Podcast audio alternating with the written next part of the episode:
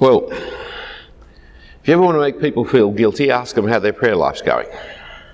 It's the character of it, isn't it? That which is actually one of the great joys and delights of life can easily become one of the great guilts and shames of our lives, which is an absurdity. I noticed that John Stott uh, said that uh, when he was asked about what he would do differently in his great long life of ministry, he said, I'd do less and pray more. Uh, I think almost everybody I know would say, yes, that's what I should do. That's, that's, that's just part of it, isn't it? Um, there was a very uh, funny old clergyman here in the days when Hugh Gough was the Archbishop, and Hugh Gough was very big into consulting management systems, and he would get the clergy together and say, Now, what do, what do we see are the problems of the diocese? What are the problems that we need to work on? And this dear old man Bill would always say, he had a stutter, which is an unusual thing for a clergyman. He'd always say, The prob- problem is the prayerlessness of the clergy and uh, no one actually knew what to do with that. Uh, we know what to do if we need more training in how to run uh, budgets and how to build buildings and how to. But the prayerlessness of the clergy is just one of those things that you don't want said, but of course is the problem. I'm, I'm preaching on Amos at the moment. I'm up to Ch- Amos chapter 7, and I was struck with this week's uh, passage, Amos 6 and 7, that I'm working on. This is what the Lord God showed me and behold, uh, he was forming locusts when the latter growth was just beginning to sprout, and behold, it was the latter growth after the king's mowings. And when they had finished eating the grass of the land, I said, O Lord God, please forgive. How can Jacob stand? He is so small. And the Lord relented concerning this. It shall not be, said the Lord. This is what the Lord God showed me. Behold, the Lord God was calling for judgment by fire, and it devoured the great deep and was eating up the land. And then I said, Oh Lord God, please cease. How can Jacob stand? He's so small. The Lord relented. Concerning this also shall not be, said the Lord God. It's one of the characteristics of, of the prophet, which we don't necessarily think of, but it's true of the pastor it should be true of you, and uh, I trust it is, especially after the earlier study, that the prophet loves the people he ministers to. You've got to love people, especially if you're denouncing them, especially if you're declaring their need to repentance, especially if you're telling them of the judgment that's coming upon them. The prophet of doom must be a prophet of love. Otherwise, he will rejoice in the doom instead of being horrified by what is happening to people. And remember the Apostle Paul, who was so terribly persecuted by his fellow countrymen, but yet he would gladly have given his life if they could have been saved. You've got to love the people that you're denouncing. And if you do love them, then when you see, as he was shown, the judgment that was coming upon them, then you need to pray for them. You will pray for them. You can't help but pray for them.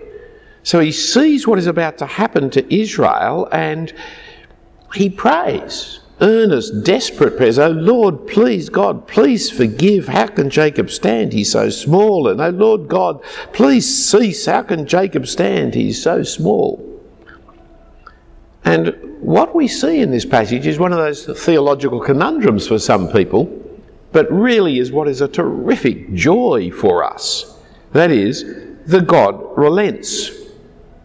God says it will not happen. That is, God listens to prayer and He changes what is going to happen as a result of His prayers. Now, that's an extraordinary thing. I know it raises all kinds of theological issues about His sovereignty, about His plan, about His changelessness of character, but you can't avoid the text in answering those theological issues. God was going to, and as a result of Amos, praying, he is not going to. That is, prayer doesn't just change the person who prays, prayer changes life itself. Because God responds to us in prayer. Prayer changes things. James chapter 4. You don't have because you don't ask. Ask and you will receive. What an incredible encouragement to, to do this childishly simple thing to ask. Why am I running around like a mad rabbit all the time instead of sitting down and saying, God, please, can you do this? Of course, in praying, That doesn't mean, therefore, I don't go and do things. But those of us who are activists by personalities, those of us who are fix it men, we run around like chooks without a head on sometimes when really we should be asking God to be doing things much more than we are because God is more willing to give than we are to ask. But He doesn't always give unless we ask. And if we do ask, He changes things. Now, in part because of our theology of the sovereignty of God, we have misunderstood the interaction between our prayers and God giving. It, it's, it's a misunderstanding in practice. That is, someone comes to you in the congregation and says, You know, I've been diagnosed with cancer. What are you going to pray? As I think back in my life and as I've heard other people pray, the prayer is, you know, oh God, we don't know why you've given us this, but please, we, we pray for healing and Lord, we pray for contentment that you would help us to learn how to live with whatever it is that you have given to us. Theologically true, pastorally disastrous, and shows that you don't love the person as yourself because that's not what you would pray for yourself. You get that, you'll pray one thing and only one thing please, God, heal me. That's what you'll pray. And you might pray it two or three times, you might pray it every five minutes. That's what you want. And God wants you to tell Him what you want. But we want to express it theologically rightly. Now, I'm going to go down to the importance of pre- uh, expressing theologically correctly in a few moments' time. In fact, I'm going to go on and on about it. But part of right theology is asking for healing, asking for what you want. That is right theology. You don't have to say everything every time to say something that is true. Now, I did a little doodle on this some years ago, which I think I've shown you before, and I'll go fairly quickly through because I likely have shown it to you before. But it runs like this in a series of steps. Number step number one is God's power. That is, God is all sovereign. Step number two is as a result of His power, He can change things, and also we learn to be content. Both those things are true. Because God is sovereign, I need to be content. Because God is sovereign, He can change things. And both those things are taught in the Bible, and so the whole image then of that is a correct thing. That box at the top, that line box, shows what is theologically accurate. However, some people only have the change element, and so they push the claim it and name it people.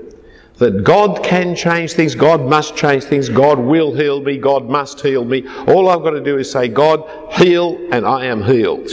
And they're the name it and claim it, and that's theologically disastrous. It's untrue and it ruins people. And indeed, in the end, it becomes, next one, uh, no, move to the other side.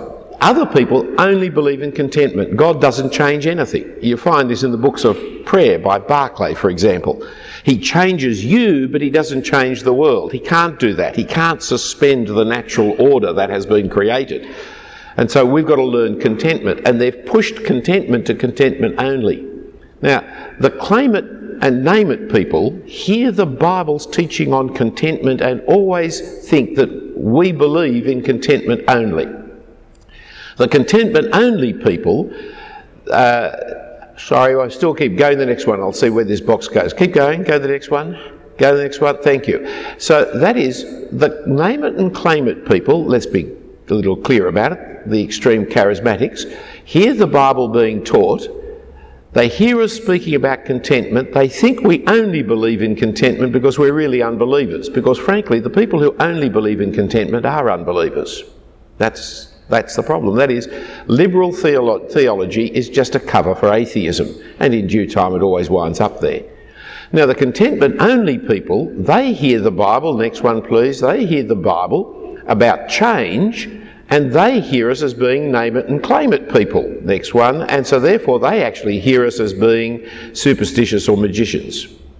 So the liberals hear us praying for change and think you're, you're magic people, you're superstitious people. God can't change anything. The charismatics hear us praying for contentment and they say it's because you don't actually believe God will change. You've got to pray for both contentment and change, but you don't have to pray for both every time. There's a time to pray for contentment, there's a time to pray for change. And when I'm sick, I want change. In due time, I might need to learn to pray for contentment with what God has given me. But initially, first thing I want, as soon as the symptoms appear, I want change. And you will too, in whatever it is. And so we're going to learn how to pray, knowing that God does and can change the world. So Amos doesn't pray for contentment. He prays for mercy, that forgiveness would come to the land, that they wouldn't have to suffer this incredible plague that was coming upon them. That is, prayer is a great expression of theology. Indeed, theology and prayer go together. As you pray, expresses your theology. Now, this is going to become very important in a moment. Now, when I start talking about you as leaders of God's people, because as you lead them in prayer, you will be teaching them theology. Because what you believe about God is seen and heard in how you speak to Him. So it's really important. Now, some years ago, I produced this little book, Prayer and the Voice of God, came out of a series of sermons. Uh, modesty prevents me from telling you how brilliant those sermons were, but one of the long-time real prayers in this congregation said at the end of the series, Philip, that was a great series on prayer. I really learnt so much, but you know what? There's not anyone in this cathedral that's going to pray more as a result of hearing those sermons. And she was right. It's not just the theology, it's how you put the theology into practice that teaches people to do. However, get some good theology on the subject of prayer. Prayer the Voice of God, there is a bookshop over there, it is available. When we pray, we pray because we believe in a personal God. I'm going to go through some of this relatively quickly on the grounds that I trust you believe it already and know it and think it. I'm just reminding you. And our relationship with God is through Word. That is, you were raised, weren't you, with uh, Star Wars, is that right? That was your kind of uh, upbringing, or are you beyond Star Wars? They were old reruns by the time you got there. Um, uh, you know, the Force be with you, Luke, is a theology of impersonal God.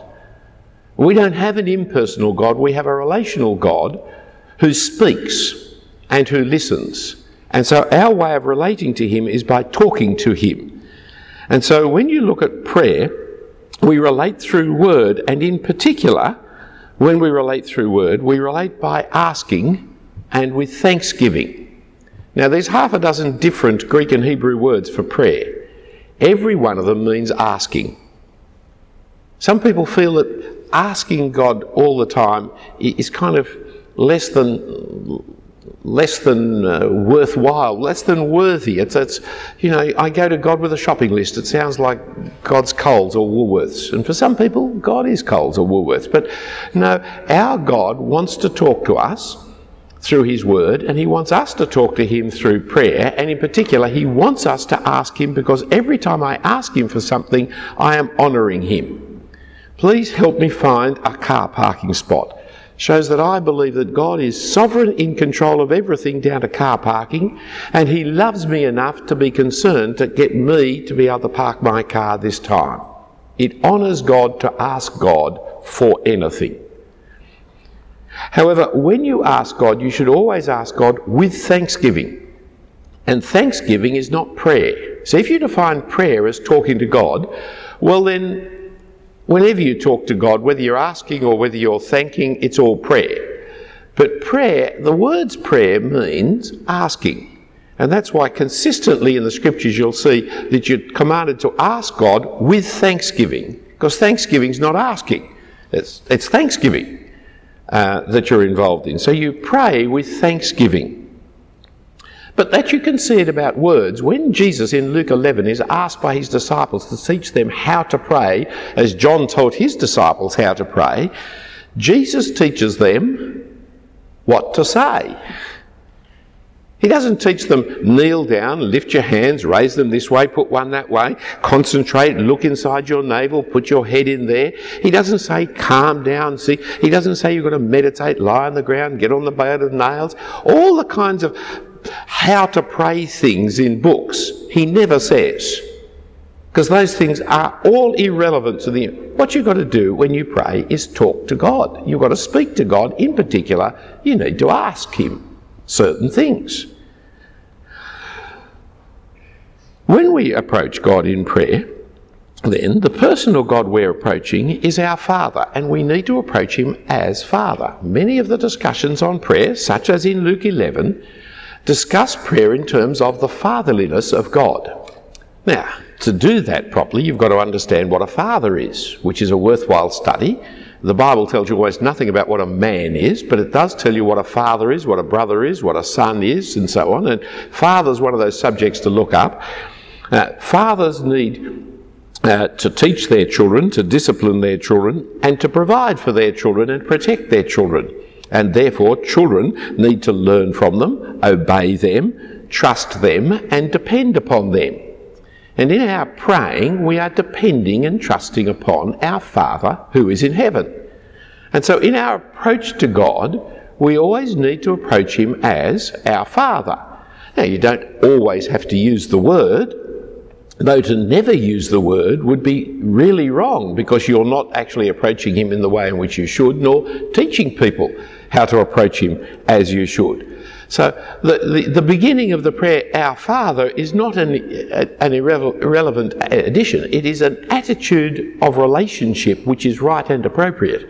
That as a child approaches a father is how I should be approaching my heavenly Father, how I should be approaching God.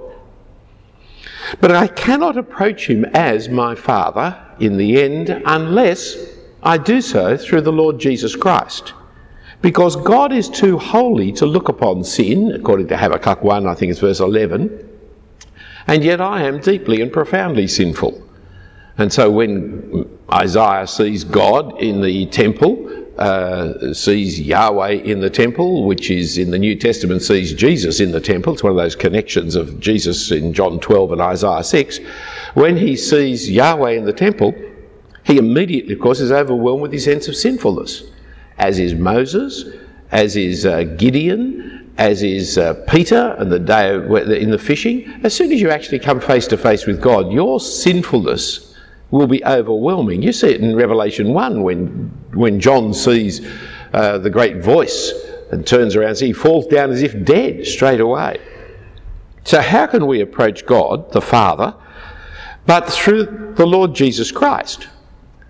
It's by his death and resurrection that we are able to approach him. And in fact, in his resurrection and ascension, we're taught twice, once in Romans, once in Hebrews, that what the Lord Jesus Christ is doing at the moment is interceding for us.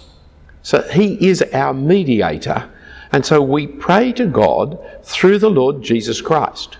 Now, again, verbally, that can be expressed in our prayers and is expressed in our prayers that as we start praying our Heavenly Father, we finish praying through Jesus Christ our Lord. The little through Jesus Christ our Lord tacked on the end of prayers is not an irrelevance, not an unimportant thing. It's it's one of those consistent reminders that the basis upon which I can ask anything of the Heavenly Holy Father is Jesus Christ.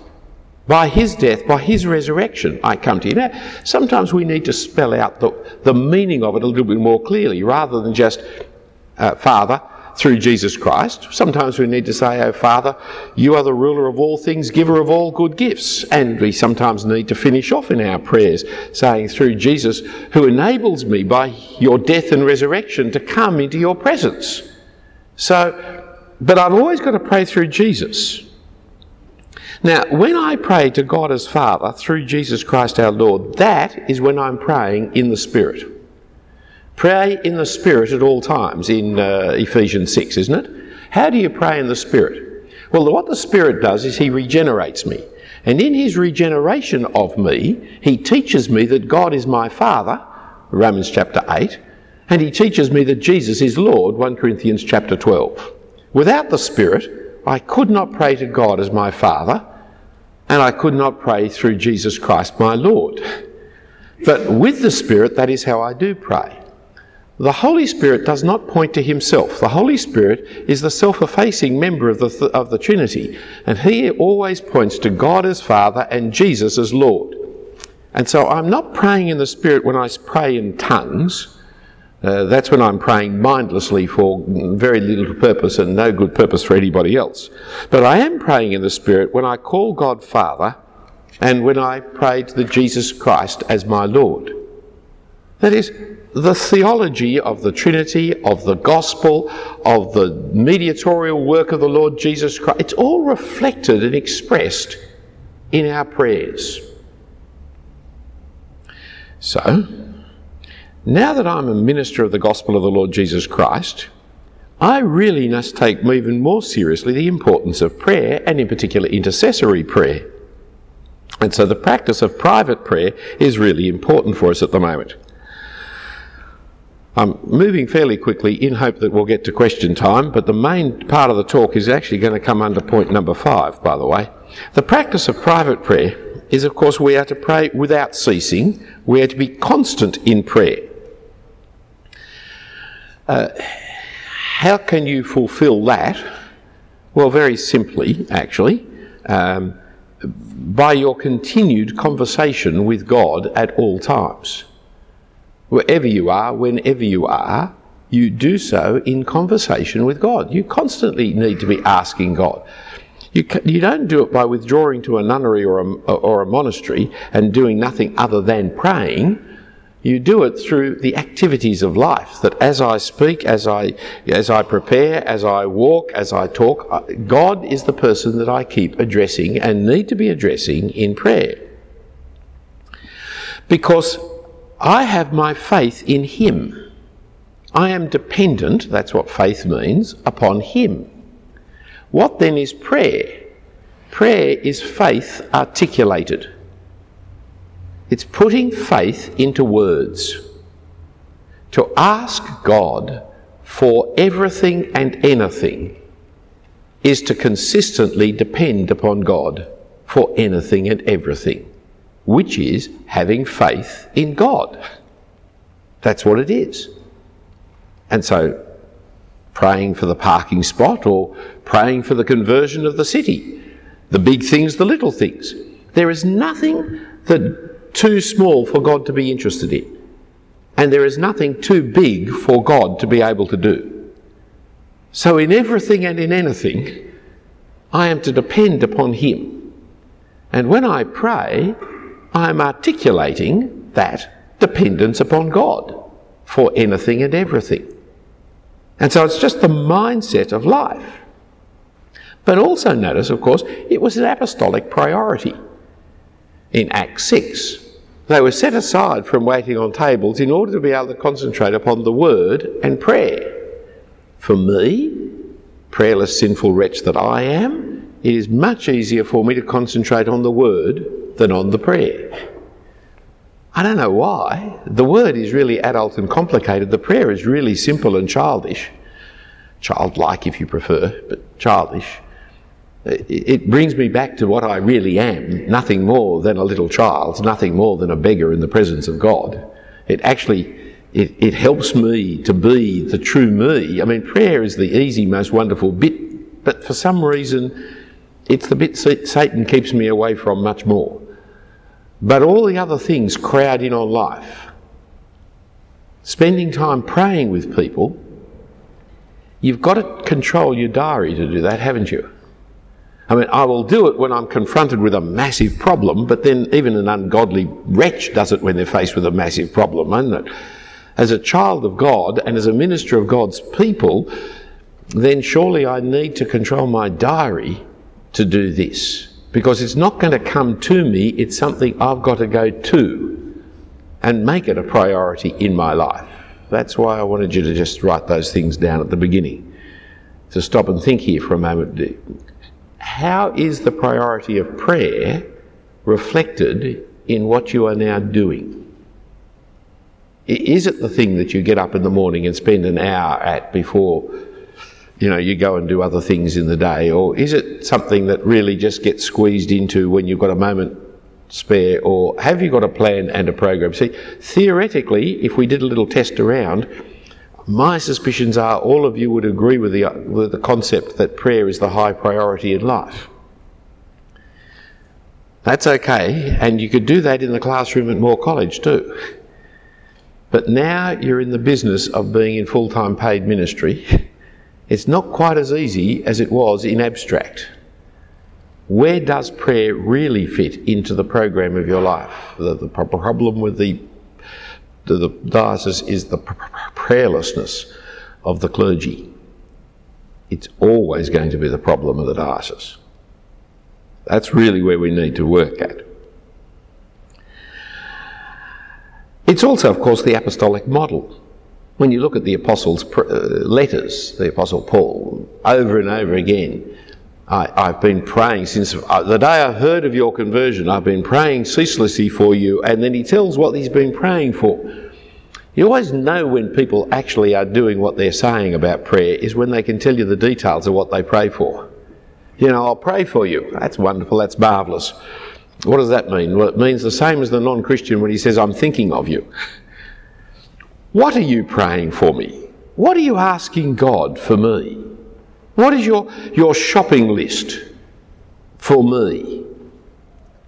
Uh, one of the most productive times of my Christian ministry was when I set out on the uh, church roll that I had and I wrote out on little cards. I mean, these are funny things before you had computers, little white pieces of board, and you had a, a, stick with ink coming out the end, and used to write on it. It was a fascinating technology. Um, and I wrote on these cards each card, one person, what I was praying for. And I just had them in a box, and every morning I would get up and I'd just work through the roll, praying the things I was praying for, noting down the answers to prayer, noting down conversations of things I'd had with people, and therefore other things to pray for them that I didn't know before. And I just slowly built the church roll, a pastoral church roll, uh, by, by, by the exercise of praying for people. And it is fascinating how God does answer our prayers and God does change the person who prays. Because praying for people about things changes your attitude to them. You can't, you can't hate people that you pray for.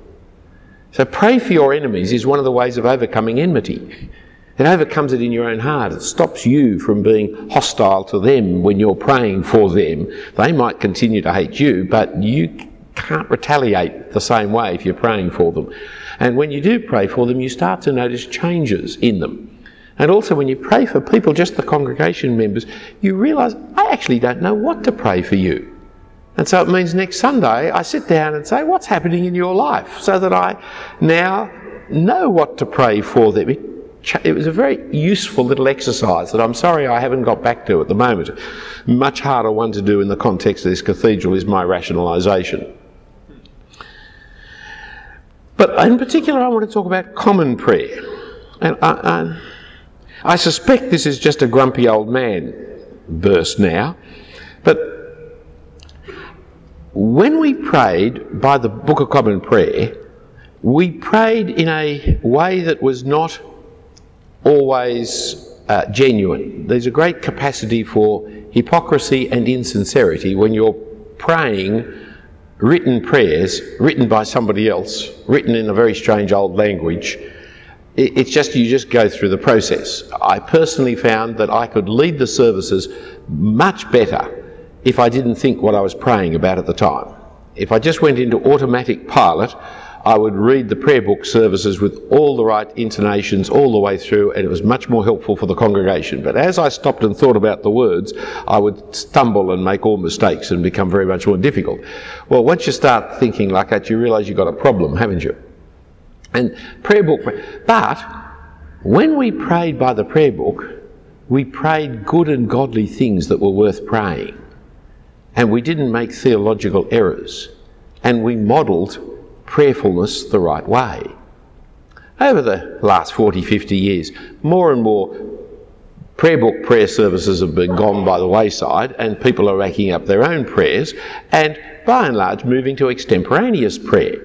Now, extemporary prayer is much better because it has the sense of immediacy. It has the sense of being able to direct the prayer on a specific thing rather than pray for uh, the, Her Majesty the Queen and Prince Philip and Prince Charles and, and all the little royal family. We, we could pray for actually Fred getting a job. It's a, it's a much more specific thing. And also, there's the sense that I'm hearing what's on the pastor's heart rather than what was on Cranmer's mind 400 years ago. And so I'm much more in touch with a sense of reality, authenticity. of course, the downside of it is we hear what's on your heart. And what's on your heart's not that crash hot. And really, we'd be better off without it. Um, somebody uh, complained to me the other day because they were at a prayer meeting in a church where they were uh, no, it was a church service where uh, they were, the leader of the service was praying that given global warming, we have shorter showers.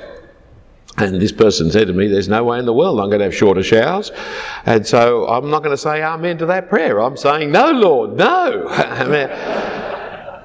now you've got to ask questions, eh, not just in terms of is it common prayer when people disagree?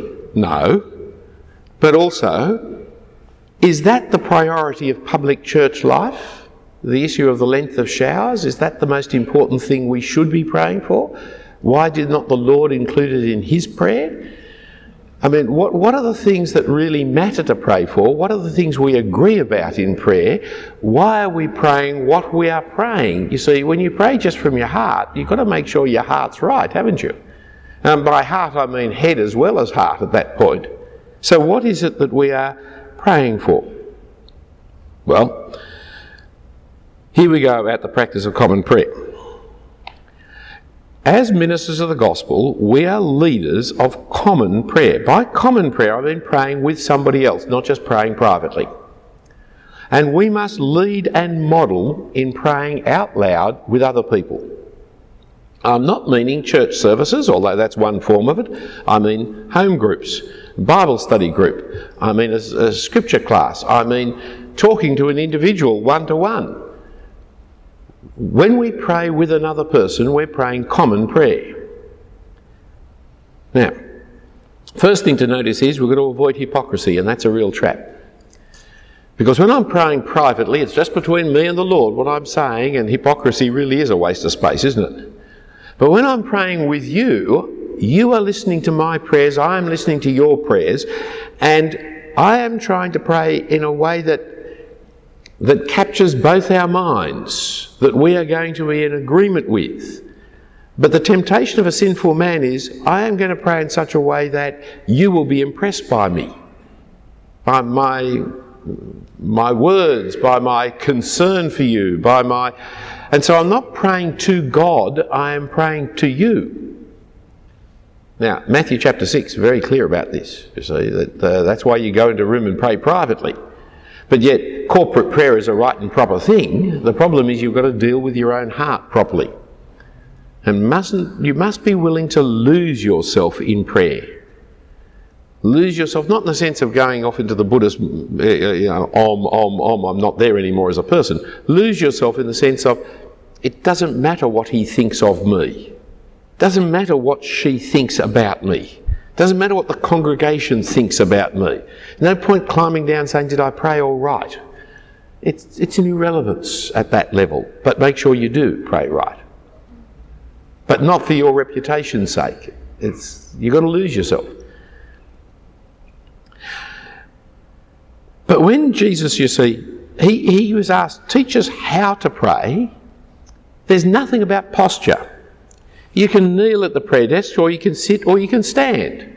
If you actually go through the whole Bible, there's any number of postures. Lie flat in your face is one of them. Uh, if you want to, but you don't have to. Um, any way you want to. The, the, posture doesn't matter. NIV, 1 Timothy chapter 2, verse 8, one of the chief reasons I finally gave up on the NIV. Completely wrong translation of that verse about men lifting holy hands. And it, it, just check the Greek sometime and give up on the NIV. The, the posture is almost unimportant. The one posture that matters is the humble heart. That's the posture that matters. Isaiah chapter 66 Whom do I look up to, says God? Who would God look up to? The contrite spirit, a humble heart that trembles at my word. That's the posture. If I cherish sin in my heart, uh, Psalm 66 says, I think it's verse 18, Psalm 66, 18, if I, tre- if I treasure sin in my heart, the Lord would not listen to my prayers. So the posture that matters is the spiritual posture of the heart. That's the one that really matters, not the bodily of anything. The content of your prayers, well, the Lord Jesus taught the content of prayers. And the Lord's Prayer is really important and really not important. It's really important because this is what the Lord laid out for us as the things that we should be concerned about to ask God over. And so they should frame our prayer life. We should be concerned for God's name. We should be concerned for His kingdom. We should be concerned for His will. We should seek forgiveness and protection from the evil one. We should seek what I think is the bread of tomorrow, that is the bread of life. They're the things that we should be seeking. And they should be reflected in the things that we are praying for. Oh, I can pray for anything and everything, but I should be praying for these things. Why do I say it's unimportant? Well, it's unimportant in that you don't have to rattle through the words. And of course, it gets terribly abused through Roman Catholicism, where as part of the uh, uh, the confessional, uh, in order to do penance, you're sent away to say the Lord's Prayer ten times. Uh, you know, go and say you know, ten Paternosters and four Hail Marys, and, and then you're paid off. To use the Lord's Prayer for that purpose, when Jesus actually in Matthew 6 teaches us that's exactly what not to do, is really part of the absurdity of the Roman Catholic system. So, just rattling out the Lord's Prayer is not the point, but actually praying the Lord's Prayer is the point. And so it's right that we pray the Lord's Prayer and we do so frequently. Now, in bringing in non liturgical services, one of the things that got dropped out was the Lord's Prayer in using the Book of Common Prayer, one of the things that got abused was having the Lord's Prayer. In some services, you pray the Lord's Prayer two or three times in the same service. You think, oh, what's the point? And it's just got to do with editorial problems over years and years, centuries that took to put the prayer book together. That's one of the problems that you keep saying the Lord's Prayer. So we did this big pendulum swing from praying the Lord's Prayer uh, repetitiously and mindlessly across to never praying the Lord's Prayer. And check out with your youth group. Look, look back over your services of the recent years and just work out do they know the Lord's Prayer off by heart? You'll be surprised that actually there are quite a few Christians who never prayed the Lord's Prayer now because it's not part of it. Likewise, the Apostles' Creed, uh, or any of the creeds for that matter, they couldn't recite it. Likewise, the Ten Commandments. They're hard pressed to think what the Ten Commandments are. I checked out a group of school teachers recently, and uh, only half of them got only half of the uh, got half of the Ten Commandments. Christian teachers, but only about half of them got the, the, the Ten Commandments correctly. Um, these are adults. So we've given up reciting the Ten Commandments. We just whip down to the Lord, love the Lord your God with all your heart, soul, strength, mind, and your neighbour as yourself, which is absolutely good and right, provided you know what love will mean and what it will do. That is, you, you love by keeping the commandments, and by keeping the commandments you love. But if you only talk about love without ever mentioning the commandments, then people do not know the content of love. So you've got, to, you've got to say these things within the community for people in the community to even know these things exist, let alone know what's within them. The Lord's Prayer is important then. But that is not the limit. Anything and everything without anxiety. Now, let me talk about common prayer, firstly, in terms of personal work. When you have a conversation with people, look to always finish the conversation with prayer, especially if you have a conversation about something more significant than the state of origin, which I think is beyond prayer. It's a lost cause. I believe in the sovereignty of God, but only to a certain extent. It stops at the Queensland border. Um, but you know, if you're going to pray about, if you're going to talk about anything of any significance with people, make it your practice to finish that conversation with prayer as the normality of what Christians do together, whatever it may be. For it models and teaches prayerfulness. If you never pray one to one with members of your congregational life, etc., they don't know that you pray. They don't know they are to pray. They don't know how to pray. It's never occurred to them to pray. But if you're a pastor who is always praying with people one to one, one day you'll look around at morning tea after church and there'll be all kinds of other people praying with people around the place. Because prayer is part of Christian living. But if the pastor's not doing it with them one to one, it will be unlikely that they will be doing it. We're leaders, we've got to lead. And we've got to lead in prayer. And we've got to do it personal prayer like that. It also, of course, changes the nature of our conversation with people. The dynamic is completely different once you introduce prayer as part of our conversation.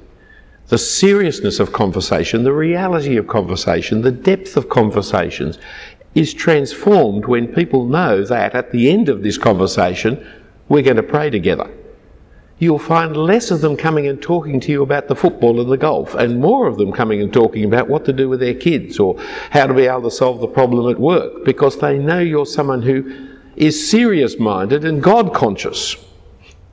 It's a very small thing, but it's a really important part of ministering to people. And if you can get them to pray as well, that is better.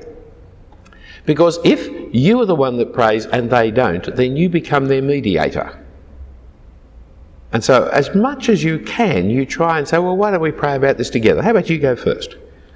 Or I'll pray first and then you pray. If you pray first, don't cover the whole subject, because then they don't know what to do. I used to work with John Chapman and, and we had staff prayers.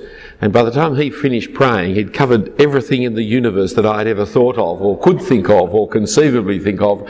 And so my prayer would be, uh, Amen. You know, I, mean, I, I really knew. So in the end, the secretary and I, we, we, we revolted against him and told him he was only ever allowed to pray third. Uh, he could pick up what we left behind, which was still just as long. Um, but we, we pray with this person and we help them to become prayers by inviting them to pray with us rather than us praying for them alone. And especially, and this is where 1 Timothy 2 is important in verse 8, if you've got the right translation, it's important that men pray. That's the really important thing. Uh, We're having a men's breakfast this uh, Saturday morning. When we put up our slide advertising the men's breakfast, what's the picture that we use? Have a guess? Sorry? Baked beans? Bacon and eggs, yes. Sausages. Yeah, that's right. Fat. Right? Hey. Come to men's breakfast, sausages, bacon, eggs, food, yeah? And we're going to get a footballer in to talk about men. We know we'll have a Christian congregation when we have men's breakfast and we have praying hands as the picture. Because when men come together, they are to pray. Real men pray. That's the side. But you see, that's not how we think of men's work. Men's work is prayer. 1 Timothy 2 8. It's one of the very few passages that tells men, qua men, what men should do is we should pray. And so we've got to turn prayer into men's work as an activity. So, in particular, fellows, when you chat to a bloke, pray with him. It's easy to pray with the girls, I found. Pray with the men. They're the ones that you really need to. I don't know whether that verse is there because it's a particular job for men or because men are particularly weak at it. I'm not sure why Paul specifies that men are to be the ones that pray, but it's fascinating when you're in a prayer group, a mixed prayer group. Just don't start, you know, say, well, how about we pray? I'll finish in a few minutes. And then just do a little statistical surveys to see who prays first and who prays most often. It's nearly always the women. I've had women over the years come to me over and over again saying, Can you help me with my husband who won't lead our family in prayer? I've never ever had a man come to me and say, My wife doesn't pray enough. That, the, you know, it just never is the case. So there is a problem for men and prayer that we need to address. And 1 Timothy 2 8 is explicit. But what about small group work? well, small group work in particular is a great time for prayer the common prayer in terms of teaching people to pray and teaching them how to pray, teaching them the concerns of prayer, giving them the opportunity to express themselves in prayer, excuse me, in a safe environment. But it also is where we can bring our common concerns to the Lord. And that is why we go around asking for prayer points but I'm afraid when we ask for prayer points, we tend to wind up with, well, help me with my quiet times and, and other kind of uh, acceptable things of prayer.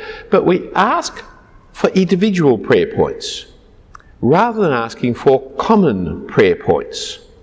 Now, nothing wrong with asking for individual prayer points, you know, nothing wrong Chris telling us what he needs us to be praying for and, and we pray for Chris. But it'd be, you know, what about us as a group? What do we as a group need to be praying for?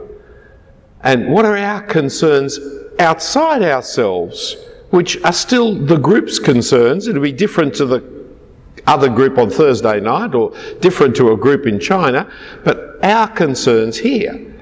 Because we express the concerns over the Bible study or the discussion, but then when we come to prayer, it's only personal prayer, not those group concerns. Sometimes, as a leader, what you need to do is, as you go through the discussion, note the things to prayer.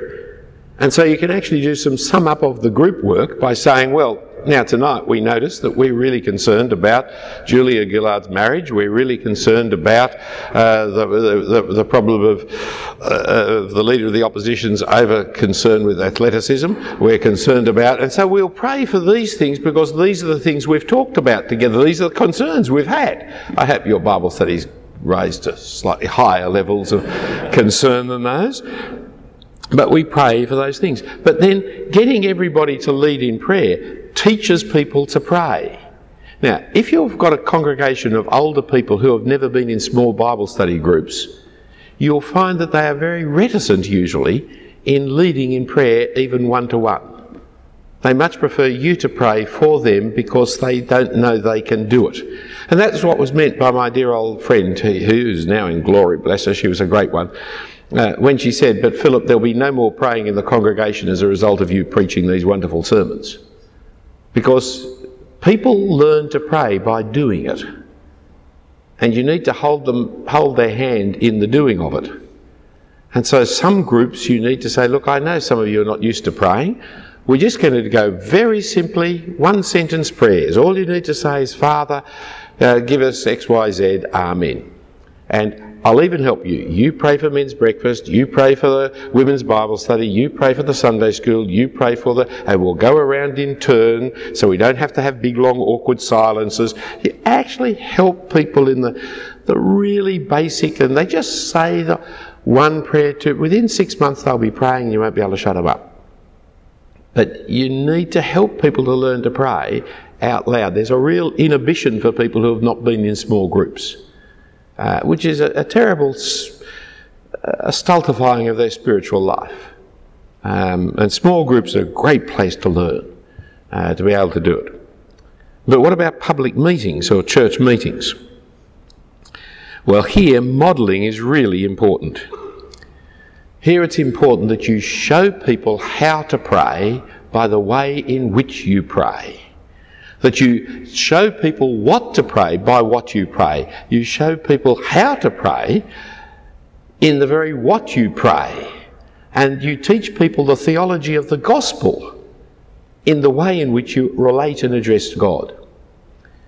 Uh, because of my attempts over the years to involve other people in the congregational life rather than the minister doing everything, we've had other people read the Bible, other people lead in prayer.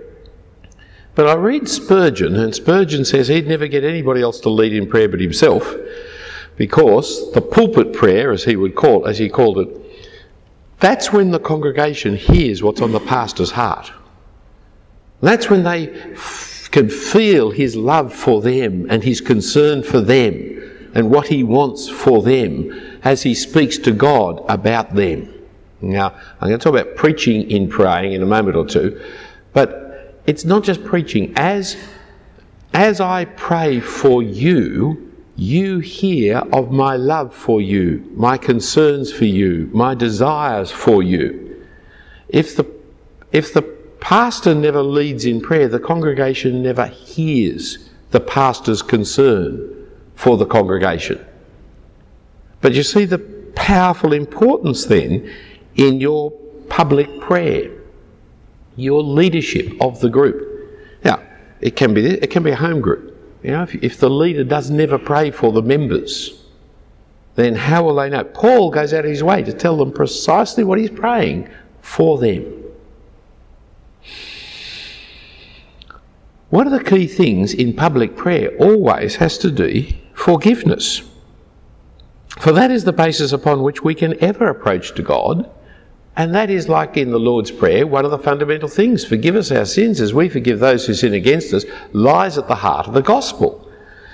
To leave out the confession and to leave out the absolution from our church services is a fundamental error, for we're leaving the gospel out of the church service.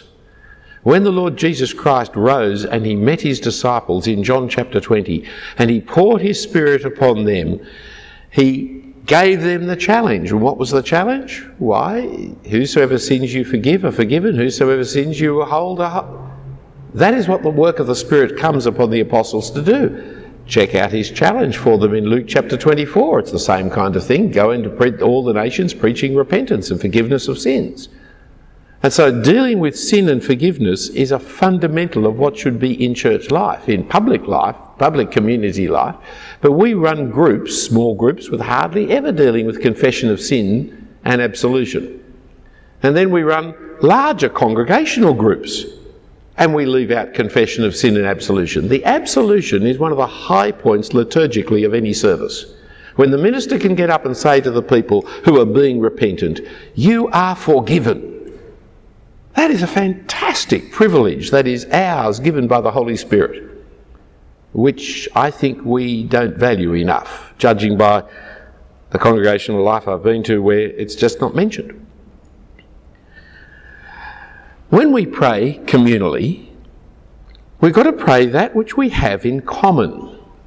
Now that means the level of generality changes with the nature of the congregation you're in and the size of the congregation. See, in a little group, we can pray for Chris's new job. Didn't know he'd lost his job, but you know, we can pray that Chris might get a new job. But in a congregation of 300 people, you say that and they say, Who's Chris? Which Chris is that? You know, has he lost his job? I mean, no one. We're going to pray for the things that the 300 are interested in and have in common, which will be different to the things that the 10 have, which are different to the one on one prayer that we're having with a person. Sometimes in the public, the prayers are too personal. They, they, they don't. But when you're moving for generality of prayers, when you get big enough, you, you're kind of like the beauty queen. What do you want? World peace.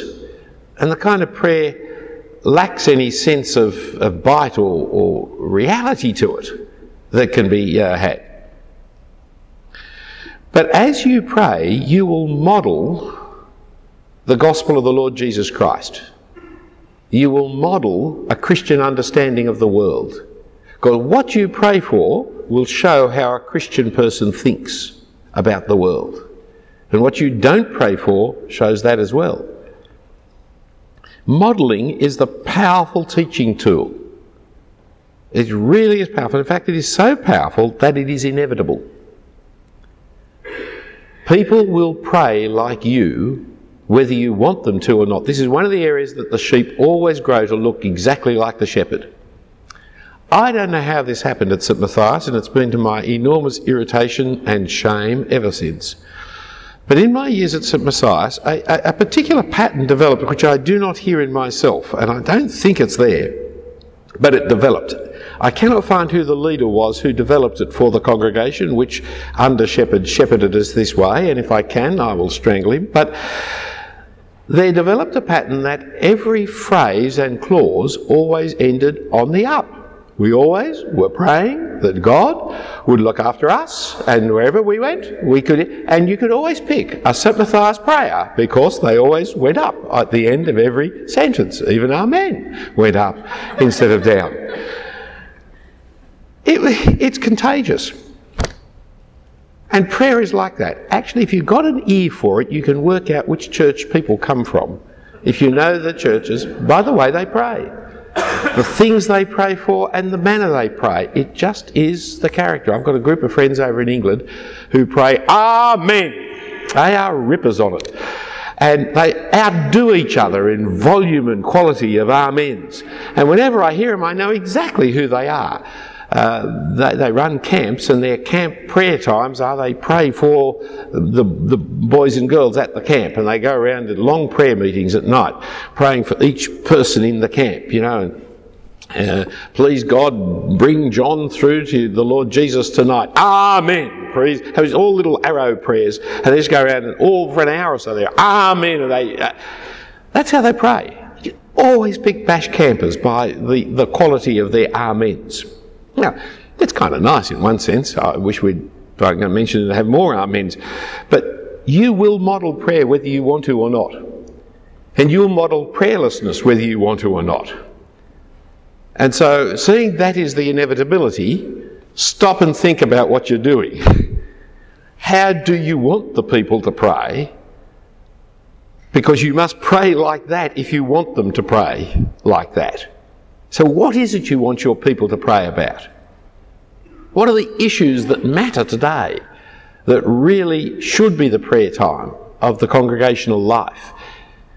So you've got to teach your people how to pray, as John taught his disciples and Jesus taught his disciples. And if that is the case, well, then I'd want to suggest to you, brothers and sisters, that we teach them the gospel. Which is why I want to pray, Father in heaven, and I want to pray through Jesus Christ, whose death has made it possible for me to call you Father. I, I want them to understand my dependence upon God in all things, and I want, to, I want them to know to be thankful for all things. So, therefore, these are the things that are going to be in my pattern of prayer, in my language of prayer. And when they make fun of me, uh, you know, as, as some people have been known to do. And they say, oh, Philip's going to pray, Our Father in heaven, uh, our Heavenly Father, and they, they mimic my words. Yes, victory. No, they've heard, they've understood, they're doing it. They might think it's funny, but that's all right. They know how to address God. I've succeeded. And I'll kick them later. So I want to teach the gospel in the ways in which I pray. And I especially need to do it because we're in the context of totally weird views of prayer. And they're out there, friends. A lot of non Christians think prayer is meditation, and therefore it is wordless, and in its higher forms, mindless. That is not prayer. Uh, I, I, I used to go a long time ago and only a few times, to the Society of Biblical Studies at University of Sydney. Any of you ever been to it? I think it's still operating. And all the denominations kind of were there. It was the people in the Department of Divinity School and, and academics who were interested in biblical studies. Okay. But because it was a kind of Christianised thing, we had to start in prayer. But because we couldn't agree about anything, our prayer time was silence. So we stood for a minute in silence praying, and at the end of the silence we said, Amen. Well, they did. I didn't because I didn't know what they were praying. I'm not going to say amen to anybody's prayers, especially a uh, Jew, Turk, or infidel who's praying. I don't, don't know. I don't even know which God he's praying to, let alone what he's praying. So I'm not going to say amen to his silence. But it's complete absurdity. That is not common prayer. That is not Christian prayer. That is not fellowship in prayer. That's that is just awful. Um, after all, you just learn to come late and miss the prayer time. That's because I'm a Christian. Just stop about that for a moment. You're going to miss the prayer time because you're a Christian. So, there's also, of course, the other ends, the two things that we talked about earlier that is, the name it and claim it people and the can't change anything people. So they're going through prayer, but they don't actually believe it does anything. And there's the name it and claim it. I, I was at uh, one of my alcoholic meetings a while back, and we invited one of the blokes uh, who come from a Pentecostal church to pray, to lead us in prayer, rather. They went around and collected up the prayer points, And then he got up to lead in prayer and he named each of the prayer points, which he'd written down very faithfully. And his prayer each time was, Thank you, God, for giving it to us. So, you know, Fred wanted a new job. Thank you, God, Fred's got a new job. Thank you, God, Bill's healed of this. Thank you, God, that we don't. Didn't actually ask God anything. Never got around to ask a thing. And that was leading in prayer. Now, that's not leading in prayer, that's not even praying. That, that's a complete. Now, given the fact that you're in a world where people are praying in all kinds of weird and wonderful ways, you as Christian pastors need to set a really good model of how to pray, what you're praying, the manner and the language, the, the ways, the approach. Because people learn by how they see it. And you see the you know young pop culture prayers. Uh, Jesus, uh, um, uh, Jesus, well, Jesus, it's uh, you're great, uh, Jesus. That's uh, yeah, it's good we're here, and um, Jesus. the New Testament doesn't pray to Jesus. Acts chapter 7, Stephen does. But then he actually could see him at the time when he was talking to him. if I see him or if you see him, by all means do so. It's not theologically heretical. Come, Lord Jesus. You can pray, Come, Lord Jesus. But the person of the Trinity you approach in prayer is the Father who gives, that you are depending upon. And so to teach our youth fellowship to pray to Jesus sounds all very, but it's not actually teaching them good theology. It's it's a, it's a false theology that we're teaching. So we need to model and express our way theologically. For prayer as faith articulated approaches God as a heavenly Father and may talk of other attributes that are particularly appropriate for this. So I'm praying in the middle of a drought. Heavenly Father, you are the ruler of all the weather and the climate. You, you control the sun. You send the, the sun on the, uh, and the rain on the just and the unjust. Please give to us rain in our time, right? So you pray to God, naming the attributes that are appropriate and relevant to the particular thing you're praying, and you pray through the enabling of the Lord Jesus Christ to approach God, and you pray for forgiveness and absolution, and you pray with thanksgiving. That is faithful prayer. Now, when we come to it though corporately, number one, are we praying I or are we praying we? If I'm praying I, then we are not praying. It's verbal mannerisms that teach truth. So if I say, um, uh, uh, Chris, why don't you pray for us? What have I just asked him to do? I've asked him to pray for us. So I haven't asked him to lead us in prayer, but to pray for us. So the prayer he should then pray is, Heavenly Father, you know these men and women and the ministry they have. See, he's praying for us, isn't he? That's praying for us. Whereas if I'm asking to lead us in prayer, it's Heavenly Father, help us. But nine times out of ten today, people say, Heavenly Father, I ask that. Well, bully for you, sit down and shut up. You can do that to God any time you like. We've asked you to lead us in prayer. Or we're asking you to pray for us but rarely in church will it be the latter. It can be.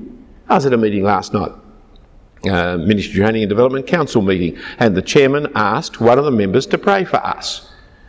And he did. He went around and prayed for every person the, at the table and our participation in the work that was there. Perfectly appropriate thing to do. He did what he was asked to do. He prayed for us. He wasn't praying our common concern to God, he was praying for each of the participants around the table. Do you hear the language issue that's there? But when people move to I in corporate prayer, it's nearly always wrong. It's we, because they are leading us in prayer. So don't ask people to pray, ask people to lead us in prayer. Just putting that little word lead in each time you do it helps people know what they're doing, teaches people what they're doing. Will you lead us in prayer, please? And then you know you've got to pray for the things that everybody's interested in. Now, the next big no no in corporate prayer is you're praying, not preaching. When I'm praying, I'm asking God for things. I'm not informing Him about things. He tends to know already. And I'm not informing the congregation about what's happened either. Heavenly Father, we ask that you would give Chris a job because he lost the job the other day because the boss actually sacked him, which isn't really fair, but you. He knows that. And we are praying about it because we all know it. So therefore, I don't need to tell you, and I don't certainly need to tell him. I've got to ask him for the situation that we already know about. And therefore, I'm not talking to the congregation. I'm talking on behalf of the congregation. I'm talking so that the congregation may hear me, but I'm not talking to the congregation. I'm not giving them notices, nor am I implying what they should do, and certainly I'm not telling them what they should do. Now, the implying one is really tricky. Uh, we're in financial difficulties. Let's have a prayer time about it. Heavenly Father, give us such generosity of hearts that we will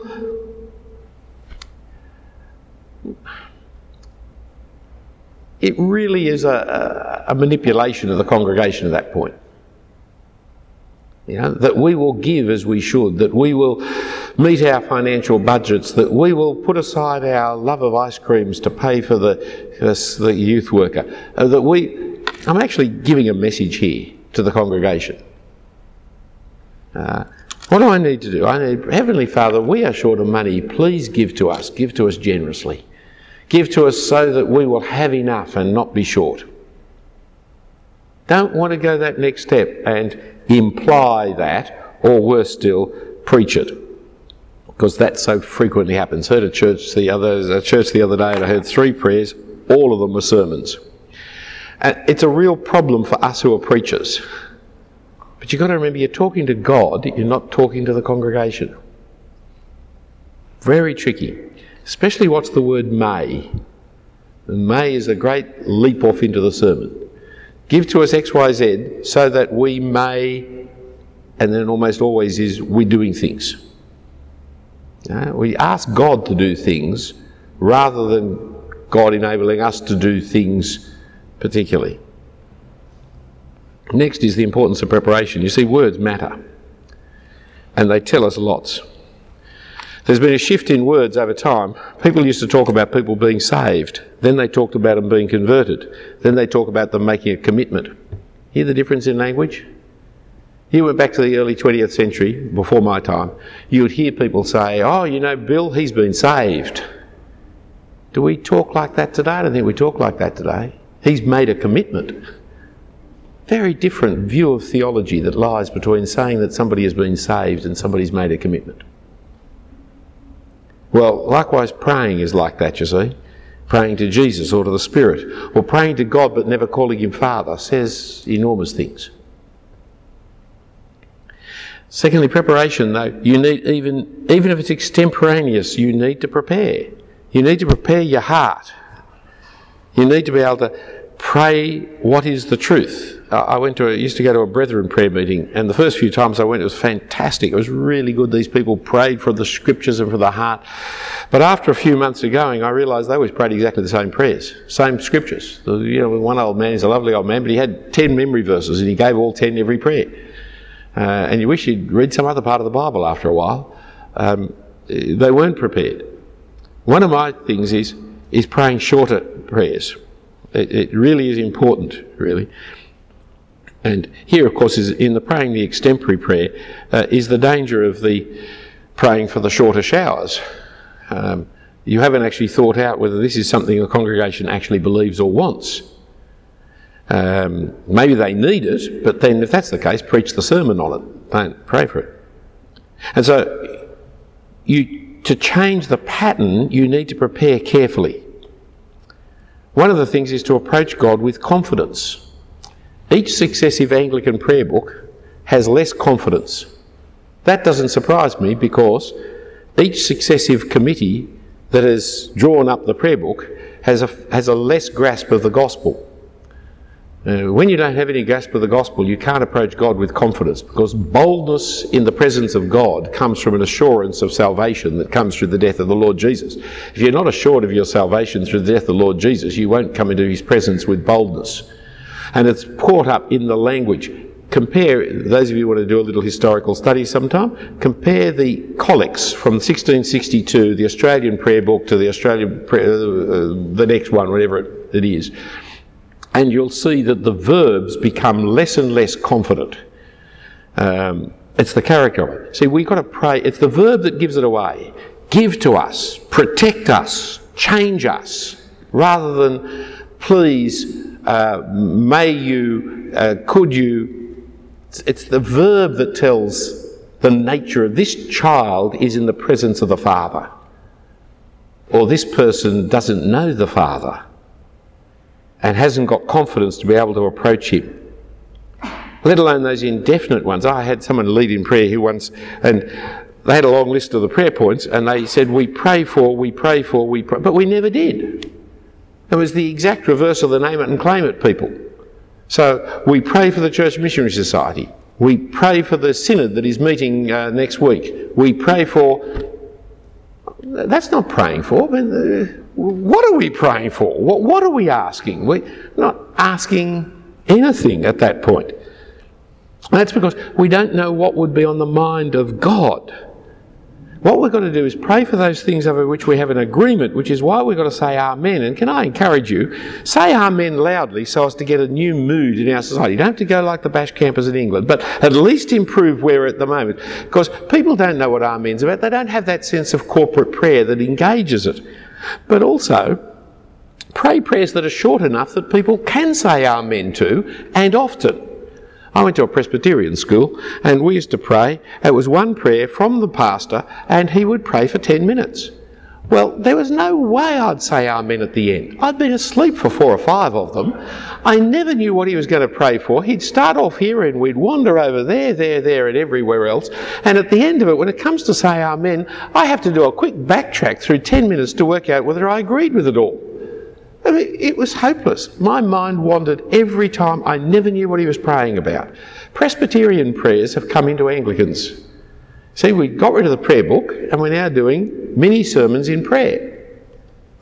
Anglican prayers are much shorter. Look at the collects. They only go for about three or four lines.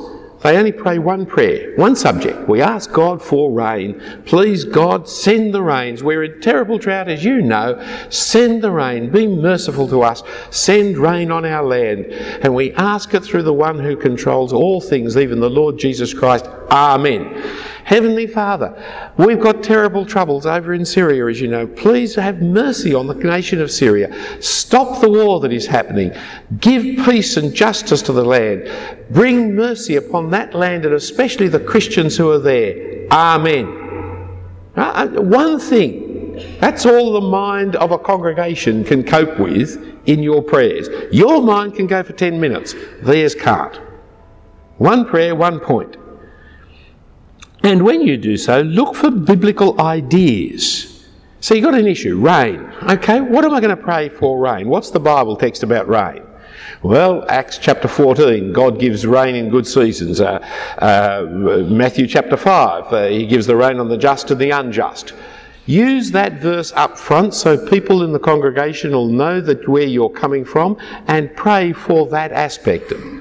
Right? Pray out of the Bible rather than just out of our thinking. It helps the congregation to focus, it helps them to see that you are living by the Word of God, and it means your prayers might actually reflect the mind of God better because you're praying the things that God wants prayed, which is part of the theology of prayer. Don't give the reference. Don't say, oh, well, Heavenly Father, you know that as you said in Matthew chapter 5, verse 27a, you know, He actually does know where it is.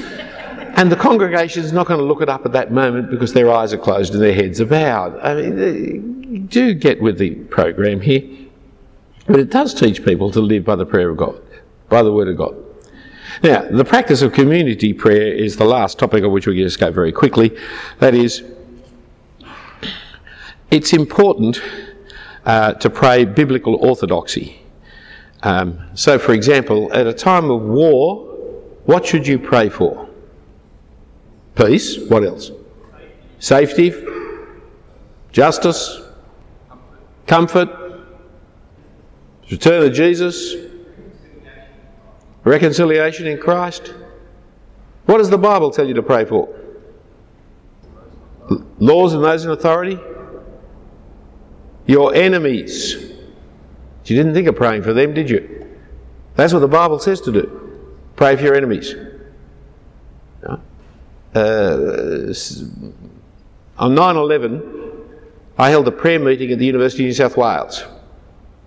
What do I pray for? It was the day after. It was, you know, smack next day. I just ran a public prayer meeting. The community didn't know what to do. People were walking around like stunned mullets. A lot of American students there didn't know what to do. I ran a public prayer meeting. I prayed for the enemies. Fascinating reaction and response praying for the enemies. Because I'm not just praying the things everybody is on everybody's heart, I'm praying what is on the heart of God. Fascinating.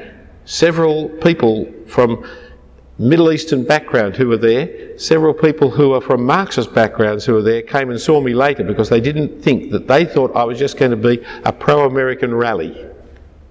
But I prayed for my enemies and several Americans came and said they were deeply hurt by me doing it, but the longer they sat there and thought about it, the more they realised it was a right thing to do.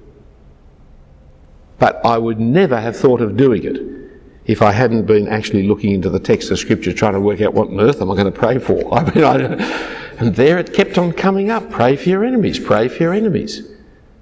And so pray out of the Scriptures. But what I did there was a right thing to do. Uh, last year, was it last year? Christchurch had an earthquake. I invited the, the, uh, New Zealand uh, um, High Commissioner, etc., and the state government leaders and the federal government leaders come to the cathedral. Let's pray for Christchurch. As several of them did, and all kinds of other people who are New Zealanders who are working in the city came in. Nobody else cared for them. Where else do you get an expression? Where else can you find somebody? We've got to lead the community to God. If you're going to lead the community to God, they need to hear the God who answers prayer. So take leadership with anybody, privately. A dear old couple across the road from me, um, Giuseppe and Giovanni, uh, Joe and Josephine. Uh, uh, we used to wave. The English was not very great. Joe went to hospital with a cancer square. I hadn't seen him around. I saw Josephine. I said, Oh, well, you know, where's Joe? And she said, Oh, hospital, cancer. And I said, Oh, that's dreadful. How about we pray about it? The nature of our relationship across the road changed in those minutes of prayer. Nobody else prayed with her. She believed in God, all terribly confused with old fashioned Catholicism and all the rest of it. But now she and I were talking about God with each other. Public leadership in prayer is part of being a public minister of the gospel. So I don't care whether it's a Christian I'm dealing with or not. Uh, I meet a politician, I say, How about I pray for you on this? And I just do straight away. I've never had anybody say to me, Don't pray for me. If I did, I would know that I've really got somebody who's under conviction of sin. But I've never had anyone. I, you say, Would you like me to pray for you about that? Oh, yeah. I pray for them. They hear me pray for them. They've learnt lessons about the gospel. Because I pray articulating my faith. Really powerful is public prayer. Third year group's going to discuss that this afternoon. Here's Spurgeon. I'm going to rattle through Spurgeon's lecture to his students, chapter 4. He said, Let the Lord alone be the object of our prayers. There's a longer quote here, but I won't give it. Avoid all vulgarities in prayer. Avoid superabundance of endearing words. Our prayers must never grovel. Our prayers must not demand of God. Pray when you say you're going to pray. Prayer mustn't be a matter of the heart. Prayer must be appropriate. Do not let your prayer be too long. Vary the length of each prayer. Vary the topics of intercession.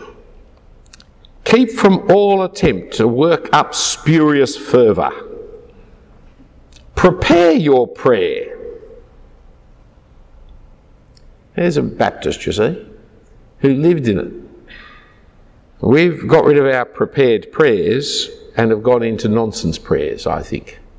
Prepare your prayers. We'll prepare a sermon, prepare your prayers.